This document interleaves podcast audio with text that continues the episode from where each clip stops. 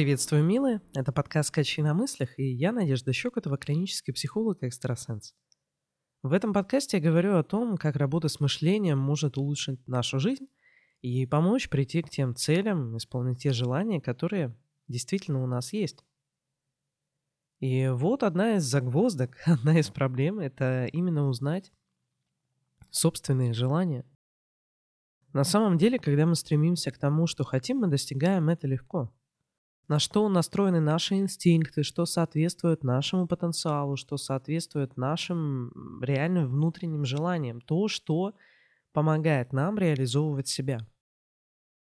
Но в нашей голове часто встречаются, на самом деле большинство, процентов 80 так, а, желания, которые либо навязаны обществом, это как, например, путешествовать, иметь свой дом, машину. То есть, ну, самое, что вот самое распространенное.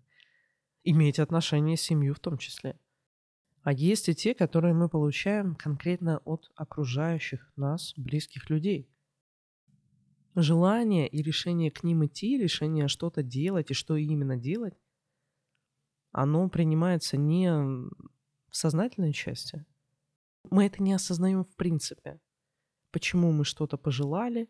Мы можем придумать объяснение, особенно если мы достаточно хорошо себя анализируем. Но мы не способны психически видеть вот этот процесс принятия решения. Принятие решения идти к чему-то. То же место в нашей голове, которое отвечает за то, что реально желать, что реально наше, оно отвечает за то, чтобы идти к этому. Это я говорю к тому, что одно из самых важных, почему вы можете увидеть свое желание, это то, что вы его, вы что-то делаете в эту сторону. Здесь я не говорю про какие-то маленькие там, типа печенье определенное или что-то еще, а именно по жизни, чем заниматься, куда идти, с каким человеком строить отношения, с кем встретиться, с кем, ну вот такие более, более весомые. Самое весомое это да, как я хочу жить. И хочу ли я иметь отношения вот с этим человеком, близкие.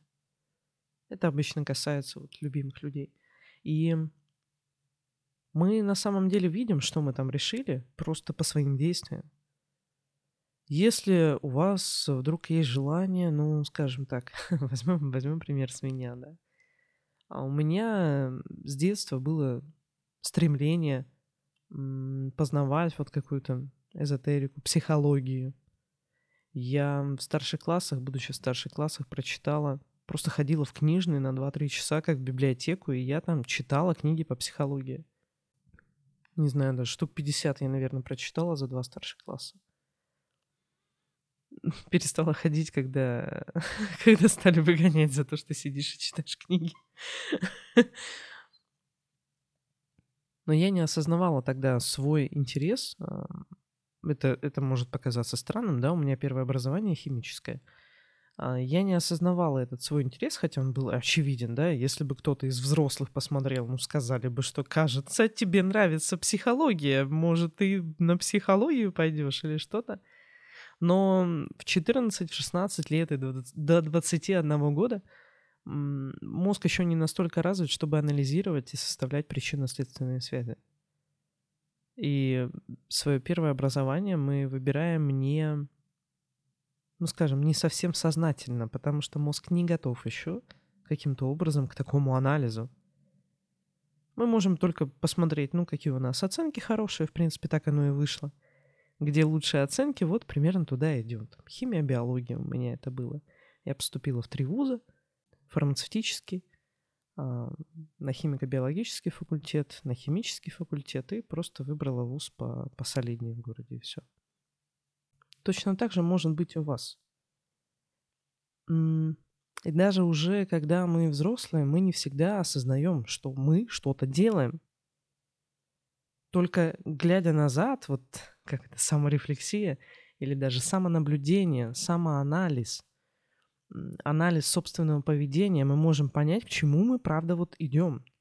Нам может казаться, что мы хотим заниматься в тренажерке, например, и мы пытаемся как-то вот э, себя еще больше заставить и покупаем какой-нибудь абонемент на месяц или на год, а потом не ходим. Не ходим мы не потому, что нам лень или что-то еще, потому что мы не хотим.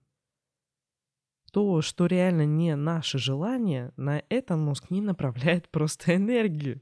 Это и есть лень. Это и есть прокрастинация. Это значит, что сейчас либо вот желание не то, либо просто не время. Надо чуть-чуть подождать или что-то сделать немножко по-другому. Люди, которые хотят заниматься упражнениями, у них и дома зал, и они могут ходить в зал, и ну вот, ну оно так. Или даже если ничего нет, оно, об диван делают все упражнения. И вы часто можете слышать вот эту фразу, да, что просто если бы ты хотел, ты бы делал. Э, типа как в укор. Просто на самом деле ты не хочешь. Ну, это как обвинение, как манипуляция. На самом деле ты не хочешь улучшать там, наши отношения или что-то еще. Но стоит это воспринимать буквально. Если вы это не делаете, вы, значит, реально не хотите, так может надо расстаться. Или перестать это пытаться делать, перестать себя пытать. Это не про какую, не про силу воли. На каких-то моральных вот этих силах, чем-то еще. Ну, можно несколько разочков что-то сделать. Но это будет очень тяготить. И все было бы классно. Ну, типа, если делается, значит, мое желание. Если не делается, если мои ручки там не пишут, ножки не идут, ну, значит, не мое желание, либо просто не время. Посижу, подожду, либо подумаю о другом. Но есть еще такая проблема, как ограничивающий или травматический опыт.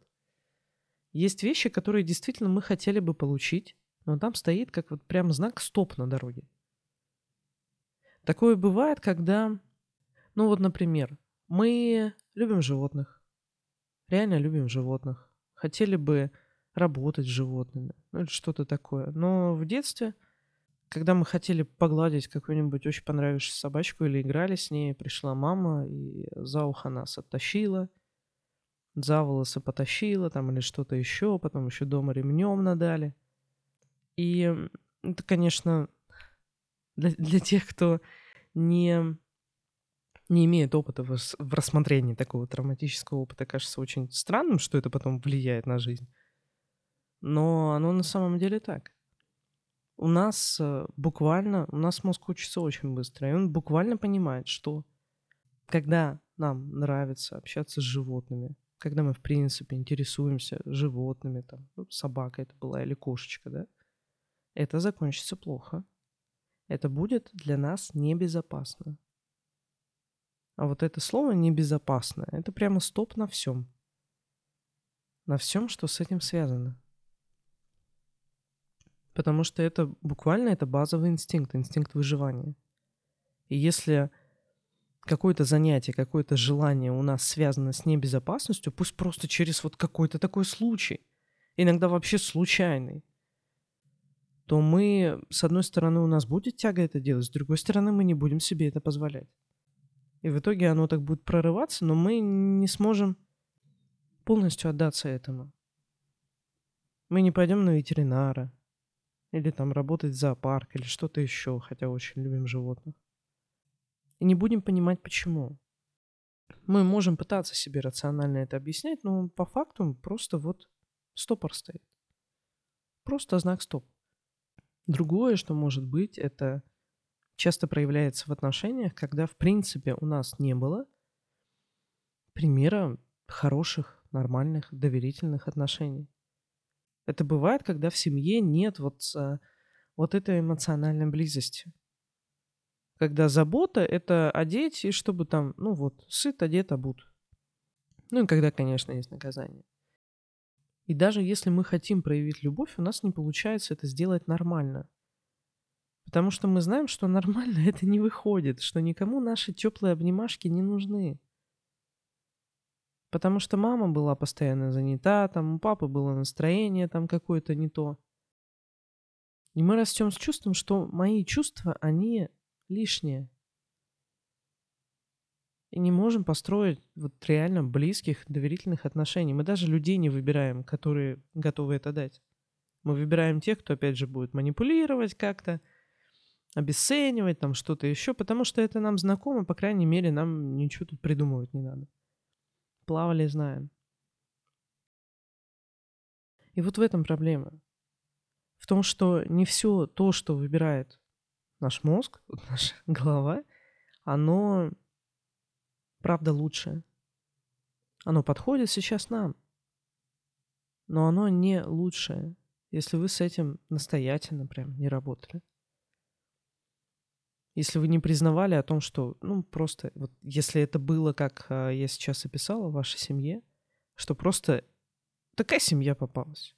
Ну, вот бывает, ну, случается такое. Если вы не переосмыслили это уже с позиции взрослой, не осудили что-то, не вернули себе самоценность, не разобрали все по полочкам, то сложно сделать шаг вперед в собственной жизни. Сложно будет просто сделать хорошо для себя. Ну, собственно, с этим мы и работаем. Про это буквально вся моя деятельность. И самое большее, что мы делаем, это и, и самое первое, это проработка как раз травматического опыта. Закрыть это все дело, переосмыслить и просто жить нормально. Не просто часть того получать, что мы правда желаем, а позволять себе все, что мы желаем. Пусть даже в нашем опыте было какой-то камень преткновения или что-то еще, из-за которого не получается, на котором дорожки вот эти сходятся. Чем вы хотите заниматься по жизни? Я хотела быть волшебником, ну прямо в детстве. Уже в более осознанном возрасте работать с людьми, которые влияют на других людей. То есть, по сути, я хотела влиять на максимальное количество людей, на их мысли. А это легче делать через людей, которые влияют на других людей. На тех, от кого зависит а, какое-то благосостояние, жизнь, там что-то еще, максимального количества других. Кто дает им какую-то радость или организует условия, предприниматели, деятели, а, коучи, тренера, вот, пожалуйста. И это, я, я просто это делаю. Мне не надо составлять контент-план, мне не надо заставлять себя что-то делать. Просто статья, я пишу. Подкаст, я придумываю тему. Прямо вот я сажусь, включаю микрофон, тест микрофона, и вот я придумываю тему. У меня нет заготовленного списка там чего-то еще, на что поговорить. Нет, то, что идет, я спрашиваю себя, о чем я хочу сказать. Иногда я еще спрашиваю, о чем кто-то хочет услышать. И оно получается. И от этого ты не устаешь. Потому что от чужого вы точно устанете. Пытаясь соответствовать тому, вот кем вы не являетесь в реальности. Ведь э, если попробовать убрать из вашей жизни все, то все лишнее, правда, уйдет. А то, что реально ваше, оно останется то, что действительно вы, а это буквально там одна десятая, одна двадцатая часть того, что вы думаете, что вы есть, ну, ну что вас составляет, она никуда не денется. Вы собой представляете это. Буквально это от настроек психики какой-то, типа флегматичность или яркость и э, юмор. Флирт или полное спокойствие, как вот гора положиться можно на человека. Мы все разные. И если мы буквально решим все оставить, и ну его, что будет, то будет, то останемся мы. И да, мы заметим, что где-то у нас есть какой-то косячок. косячок, косяк. Да, ну как это сказать-то, чтобы это не выглядело таким образом. А, где-то у нас есть некий стопор думая о чем-то, пытаясь сделать что-то, осознавая свои желания, эмоции, мы будем чувствовать, что где-то есть вот затык. Буквально он ощущается в горле или в груди, или как-то еще. Просто у нас как раз в груди нервное скопление, которое отвечает в том числе за иннервацию органов внутренних. А в горле есть небольшое, и мы буквально чувствуем эмоции там. Внизу живота тоже, крестец. И когда вы что-то проговариваете, что-то перевыбираете, даже просто на словах, еще не работая с процессами, там, с чем-то еще, да, просто, хм, а мне правда надо вот так? Я вот вижу, что не все так делают. Я правда обязана так делать. Вот это желать, вот это говорить. Ха. А что, если можно по-другому? Банально, вот даже такими проговариваниями вслух вы можете для себя уже что-то изменить, потому что для некоторых вещей достаточно просто того, чтобы их явить миру, так скажем. Проговорить их. И все. У нас мозг не такой, что он держится за какие-то слова там или формулировки или что-то еще. Нет, вы предложите ему другую интерпретацию. Предложите ему переосмыслить что-то, усомниться в чем-то. И исходя из сегодняшнего опыта, он вам предложит новое. Проблема в том, что когда мы дети, у нас еще ни опыта нет, ни способности что-то понять, потому что мозг еще не развит. Он развивается полностью вообще к 25, когда формируется наша собственная способность думать. А физиологически к 21, ну или там чуть позже. Когда у нас появляется способность анализировать, составлять причинно-следственные связи, тормозить эмоциональные всплески. 21 год. Это, к слову, поэтому в 21 год во многих странах это год совершеннолетия. Потому что в 18 мы еще на многое не способны. Просто ввиду того, что мозг еще не полностью развит. Это очень сложная структура, на ее формирование нужно время. Зато потом работает достаточно хорошо. И переосмысливая те вещи, которые вы приняли убеждения какие-то, какое-то поведение, ситуации, которые до 25 лет были, вы буквально откроете для себя многое. Считайте, что это какой-то...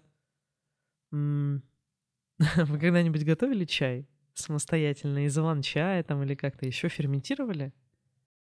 Это его обычно кладут э, в какое-нибудь темное место, типа духовочка или в кастрюльку и на солнышко. И вот летом на даче делала кастрюлечка и на солнышко. И его надо периодически открывать и э, ну, бултыхать, вот эти листочки переворачивать. Так вот, э, есть такие кастрюлечки, которые вы с пяти лет не переворачивали. И вот с пяти лет там что-то вот устаканилось определенное. Что происходило, кто в чем виноват и прочее. Но в пять лет мы даже собственных эмоций не понимаем, не то что эмоции чужих людей. Что мы там можем осознавать? Но открыв эту кастрюлечку, вы сможете наконец-то увидеть больше, понять для себя больше. У детей стоит буквально в голове настройка, что родители самые лучшие. Это нужно просто для того, чтобы выжить и чтобы вести себя так, чтобы родители нас не кинули. Это чисто, чисто вот животная такая настройка. И все, все то, что бы с нами не происходило – Особенно если это исходит со стороны родителей, какая-то угроза или агрессия. Оно находит кучу, тонну просто объяснений, лишь бы не обвинять родителей в том, что они делают. Банально, я очень мало знаю людей, которых физически не наказывали в детстве. Ремнем там или как-то еще. Насилие над детьми это совершенно неправильно. За ухо потаскать это неправильно. Шлепнуть сильно это неправильно. Но будучи детьми, мы это все проглатываем. Мы же не можем понять, что это неправильно. У нас нет ни опыта, ни возможности вообще что-то проанализировать. И из-за этого очень большой слой опыта, который далее формирует нашу жизнь, у нас остается вот таким в кастрюльках запечатанным. Потому что, ну, как бы там все было как, э, как обычно, или что там смотреть, что там искать. Да, нормальные, обычные родители были. А потом оказывается, что были случаи, которые реально повлияли на психику. Не сделали психом, я имею в виду. А повлияли так, что мы какие-то вещи хотим, но не можем делать, потому что у нас стоит настроечка «стоп», это опасно. Как бы оно было, если бы убрать вот эту настроечку, все переоценить, все переосмыслить, все подставить под сомнение. А еще раз говорю, то, что реально ваше, оно не уйдет никуда. Хоть, хоть как пытайтесь выкорчевывать, это не дерево даже. Не получится. Это сама земля, на которой мы стоим. Поэтому не борйтесь потерять что-то важное. Оно не потеряется. И вы увидите, что есть какое-то направление, в котором вы все время думаете, все время что-то делаете. И вы поймете, что вот, вот это оно. Это мое направление, это то, что мне реально интересно. И оно получается само собой. Даже если там какие-то сложности, вы не воспринимаете это как сложности. Это просто шаг, это просто этап. И вы легко это решаете. Внутри будет классно. Тогда как ради других каких-то занятий нам даже пальцем пошевелить будет, ну вот прям, зачем, я не хочу. Почувствуйте эту грань. Потому что стремиться к чужому, вы, вы в один момент можете стремиться либо к своему, либо идти там в какую-то другую сторону. Вот почему еще это важно. Время у нас кончается. Вот его есть определенное количество каждый день. И вы можете либо идти к своему, делать что-то, что по вам, либо делать что-то вообще в другую сторону. Так вот, что вы хотите делать? Раз уж у вас есть такой выбор. Я вам предлагаю все-таки сделать выбор в пользу того, что важно вам. Обнимаю вас крепко. Хорошего вам дня. Пока-пока.